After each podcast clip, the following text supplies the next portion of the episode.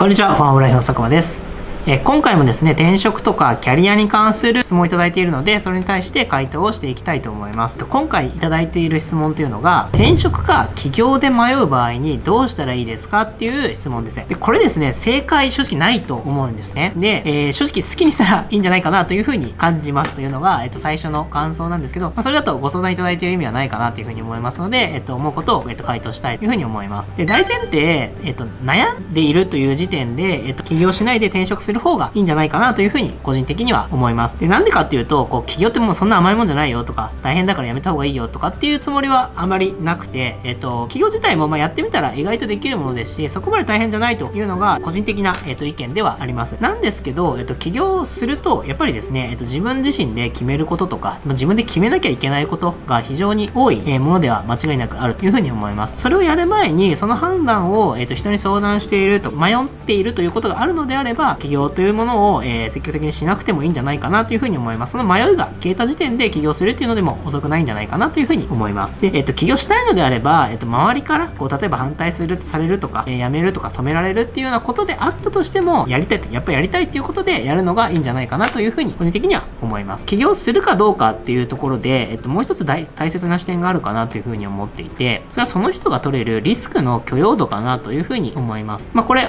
えー年齢によって、えー結構比例するのかかなというふうに思うんですが、例えば学生とか、えー新卒数年目の子とかで、えー養うご家族とかですね、そういったものがいなければ、えーこれもどんどん積極的にやってみたらいいんじゃないかなというふうに思います。で、なんでかっていうと、えーその後のキャリアの選択肢が豊富なんですよね。で、例えば数年起業してうまくいかなかったとして、その後ですね、例えばじゃあ転職するってなったとしても、数年起業して自分でやっていたっていう人であれば、えっと、企業によっては非常にですね、高評価していただける可能性があると思いますし、その行動力とか、その企業経験で培ったものっていうのを評価していただけるっていう可能性は全然あるかなというふうに思う。なので、若いうちであれば、えーそういったものにチャレンジして、えっと、まずはやりたいのであればやってみると。で成功すればそれでいいでしょうし、失敗しても、そこまで、えっと、損失が大きくなる前にですね、えっと、撤退をして、こういうところが、え良くなかったなっていうので、一旦まず次の、え仕事、転職をしてみるっていうのもいいんじゃないかなっていうふうに思うので、え若くてリスク強度が低いのであれば、えっと、まず起業してみるっていうのは、えっと、全然いいんじゃないかなというふうに思います。で、これ一点注意していただきたいのが、例えば、っと自己破産をしてしまうような、えっと、借金を負わないとかですね、えっと、取引先に、えっと、迷惑をかけるような、えっと、事業の仕方をしないとか、えまあ、犯罪行為ですよね、えーに手を染めるとか、えまあ、ちょっとこう、グレーな、えー業務の仕方をしてしまうとかっていう風になると、その行為自体が、えっと、自身のキャリアを傷つけてしまうというか、潰してしまうことになりかねないので、当然なんですけど、そういったことはせずに、えー起業して、えーなかなかうまくいかないということであれば、えー綺麗に生産して、次のキャリアを模索するっていうんであれば、若いうちに、えーと起業してみるっていうのは、すごくキャリアの選択としてはいいんじゃないかなというふうに思います。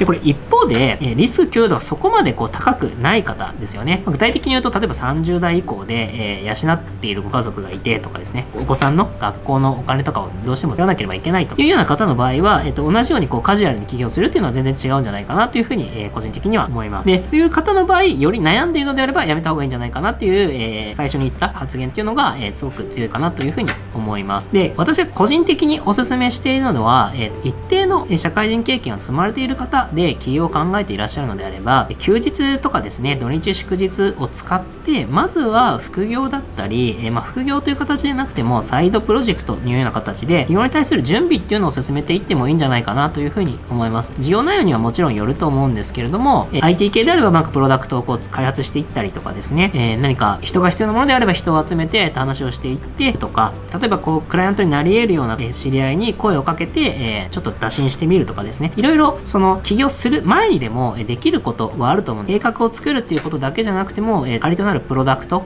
デモのようなものを作ってみるっていうこともできますし、クライアント候補にこういう商品あったらどうですかとか、えっ、と、感触を聞いてみるっていうことはできると思います。なので、そういうことをまずやってみて、えーいけそうだというような確信があるとか、悩むという気持ちがなくなってから起業するのでも全く遅くないんじゃないかなというふうに思うので、まずはそういう行動をしてみるっていうのがいいんじゃないかなというふうに思います。なので、えっ、と、転職か起業で悩んでいるっていうことであれば、えっ、と、まあ、転職してそういう企業準備に当てるでもいいですし、えっ、と、現在の仕事をそのまま続けながら企業の準備をしていくっていうのも、えー一つの選択肢なんじゃないかなと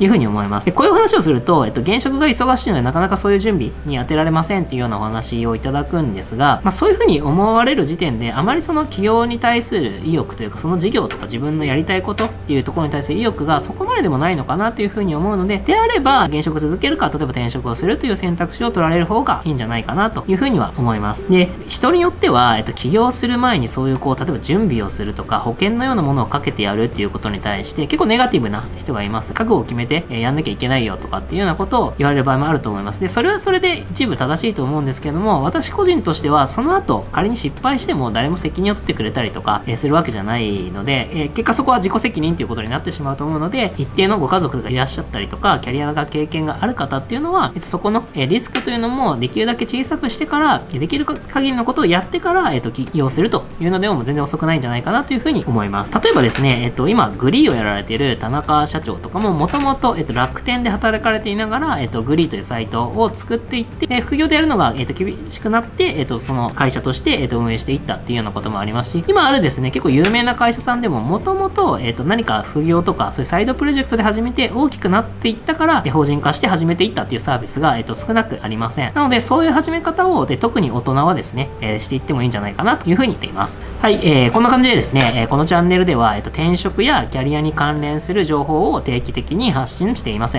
役に立ったっていう方はぜひですね、高評価とチャンネル登録お願いします。でまた、あの、質問も随時受け付けているので、え URL をですね、概要欄に貼っているので、そこからぜひご質問もいただければというふうに思います。えそれではまた別の動画でお会いしましょう。ありがとうございました。